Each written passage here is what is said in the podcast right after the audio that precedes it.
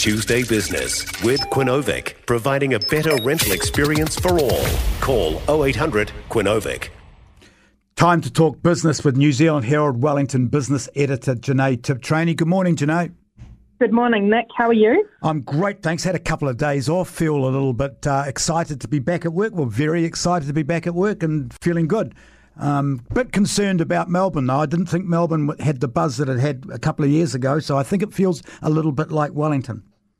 Oh, really? Did you? Um, were you in the CBD or? or I was. I was in the. I was in the CBD. I was staying out in the in the burbs, but I spent a lot of time in the CBD. I was only there for the weekend. It just felt, and talking to people as I do, uh, it felt like they were a little bit sort of beat up as well. Mm, yeah, the trip that I had to Australia earlier this year for work to Sydney and Melbourne felt the same actually. I didn't spend much time there, but I didn't think it was it was booming or bustling. No, and I was there. I was there at election time too, and oh, Daniel got through again. Mm, yeah, no, I suppose it's taking us all a while to um, to get back into things, but you know, the the Reserve Bank governor says we have to cut back back our spending, so. Yes. That's not great. No, no. Okay. The Retirement Commissioner is calling for the asset cap on accommodation supplement to rise from around about $8,000 to more than $40,000. What on earth is behind this? Yeah, so every three years, the um, Retirement Commissioner does a big review of our retirement um, policy settings. And she noted that actually this asset test um, that they use to see if you can get extra um, money to pay for your accommodation if you're on super, this test hasn't been changed in 30 years. So Jane Wrightson reckons it should be lifted because currently there are a bunch of people who don't have much money. They're on superannuation and they're struggling to cover, you know, to cover their rent or cover their mortgage repayments. So she she thinks that we need to make that test a bit more, you know, loosen it so that more people can qualify for this extra um, support. And actually, she notes that this will this will probably become a problem in the future because by 2048 um, 40% of the population over 65 are expected to be renting. So that's that's twice as many as is currently the case. Yeah. So you know, yeah, it, it's it's a lot of money that you have to find, and if you don't have savings on on top of super, you know, it's pretty tough. Well, they're talking about eight thousand dollars worth of assets. I mean, you know, that's a TV, a, a couch, and a bed. Yeah, look, I, I don't know exactly how they measure it, but I, one thing which I do know is that they actually consider if you if you're accessing your KiwiSaver, then that's considered cash as well. So I think that means a lot of people won't qualify for that extra supplement. And in fact, you know, she said it's only uh, what is it, four or five percent uh, of of people actually qualify um, you know, superannuitants. So that's one of her key recommendations, and I think this is a, a, a fundamental one because we have fewer people owning their homes, and, and more of our incomes are being eaten up uh, paying rent or, or, paying for our mortgages. Interestingly, also, Jane Wrightson in her uh, report believes that the, the age of um, eligibility for, for super should remain at 65. Uh, her predecessor thought it should be lifted. So, so that's an interesting um, change there. You see, I I strongly believe, and I'm of the age where I should be concerned about this. I strongly, Steve, reckon it should be actually 67 or 68, unless you've worked physical work all your life and your body's stuffed and you know your hands are gone and you you've you know I understand that, but surely uh, if you didn't, if you if you if you're sitting in an office or you're doing it, you're eating well and living well at 65, you're still a reasonably fit young person. Yeah, you're right. And I think that's where the difficulty is from the government's perspective is trying to create a policy that, uh, you know, can meet a number of people's needs. Because as you say, if you've been doing physical labour, you, you can't keep doing that. But if you do what I do, which is, you know, sit in front of a computer all day, then surely you should be able to keep working. And I think working keeps you, working is really good, you know, keeps you connected to people and, um, it keeps your mind going and, and all that sort of thing. But I don't know how you'd make a policy. I, I think it would be very difficult to say you get, you know, person A can get super, but person B needs to work two more years. What did the commissioner actually come up with? Right, so she's got a range of things here. A large part of what she's saying is also that we need to um, improve retirement outcomes for women because the gender pay gap, uh, you know, means that at retirement women have less savings you know, women take time out to look after children.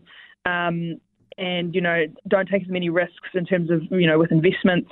So, so that's a, a, key focus of her saying if we if we narrow that gender pay gap, then by the time women get to retirement, they'll be at a, in a better position. Um, also, ensuring KiwiSaver contributions are maintained during periods of parental leave. That's another recommendation here. Another one that's quite interesting that I think is a, a, bigger picture one. She says that we need to stimulate interest in building accessible and appropriately sized housing for retirees. You know, we have an aging population and we need to think about whether we're building the right sort of houses to accommodate uh, for that, that cohort of people. You see, that's one thing that Australia do right they actually build like units at the back or beneath or above their homes that can be like a teenage, teenagers when they're you know going to university or something, their own little space. But converse to that, when the parents get older, they can live in live in it. I think that's a really good idea. Anyway, let's yeah. change. Let's move on. The new data is supporting commentary from the banks that they're well placed to support households facing rising interest payments. I've always wondered how much banks actually ever do to help? Yeah, well, that's a, that is a good question. And it's been interesting to see the New Zealand Banks Association come out after the Reserve Bank lifted the OCR even more and, and say, look, we will be here to help you. And if you are having trouble, come and talk to us. So I really wanted to highlight those comments just to put them on record while the times are still kind of good. so that in a year or two's time, we can go back and check if banks are in fact sticking by their customers, and we can say, this is what you said. At, you know, 2022, you said you were going to be there. Are you still there, sticking by them? Um, but yeah, interestingly, I was interested in, in, in what portion of uh, mortgage lending is on interest only, because as people will be aware, if you run into trouble repaying your mortgage, you might switch to interest only for a short time if interest rates are high or if you know something happens in your life that makes it difficult to, to pay principal and interest. And I was heartened to see that the portion of mortgage lending that's interest only is at a record low.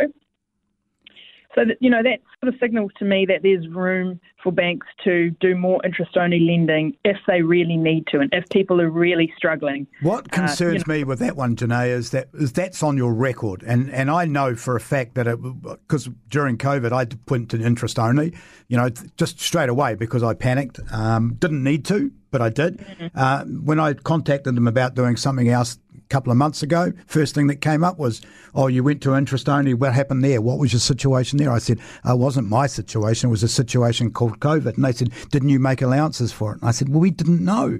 I didn't need it. Right. But you know what I mean? But they weren't right. too keen to, to talk about that. Anyway, right. um, it's, a, it's an interesting fact, though, isn't it?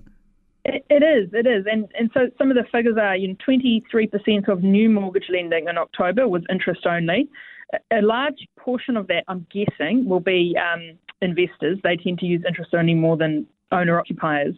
And 18% of the stock of mortgage lending across the country was uh, interest only. So in the past, that, that has got up to about 29%, 27%. Those were some of the highs. So that, there, there is capacity there for banks to move a little bit. But actually, uh, CoreLogic Chief Economist Kelvin Davidson, he, he said to me, and this is very true, he said, what matters most is what happens next. So that was the situation in October and, and September. What happens going ahead? And, and he anecdotally believe there's been an undercurrent of borrowers moving on to interest only, starting to feel the pressure. So we'll just have to keep keep watching that. Things are moving quite quickly. From, from I sat, sat, next to a, a economist or in, intellect from uh, coming out to do some work for New Zealand government from Australia, and he kept saying to me, "Beware of next winter. Beware of yeah. next winter." Was his view. Um, I think that's when it's going to get really tough.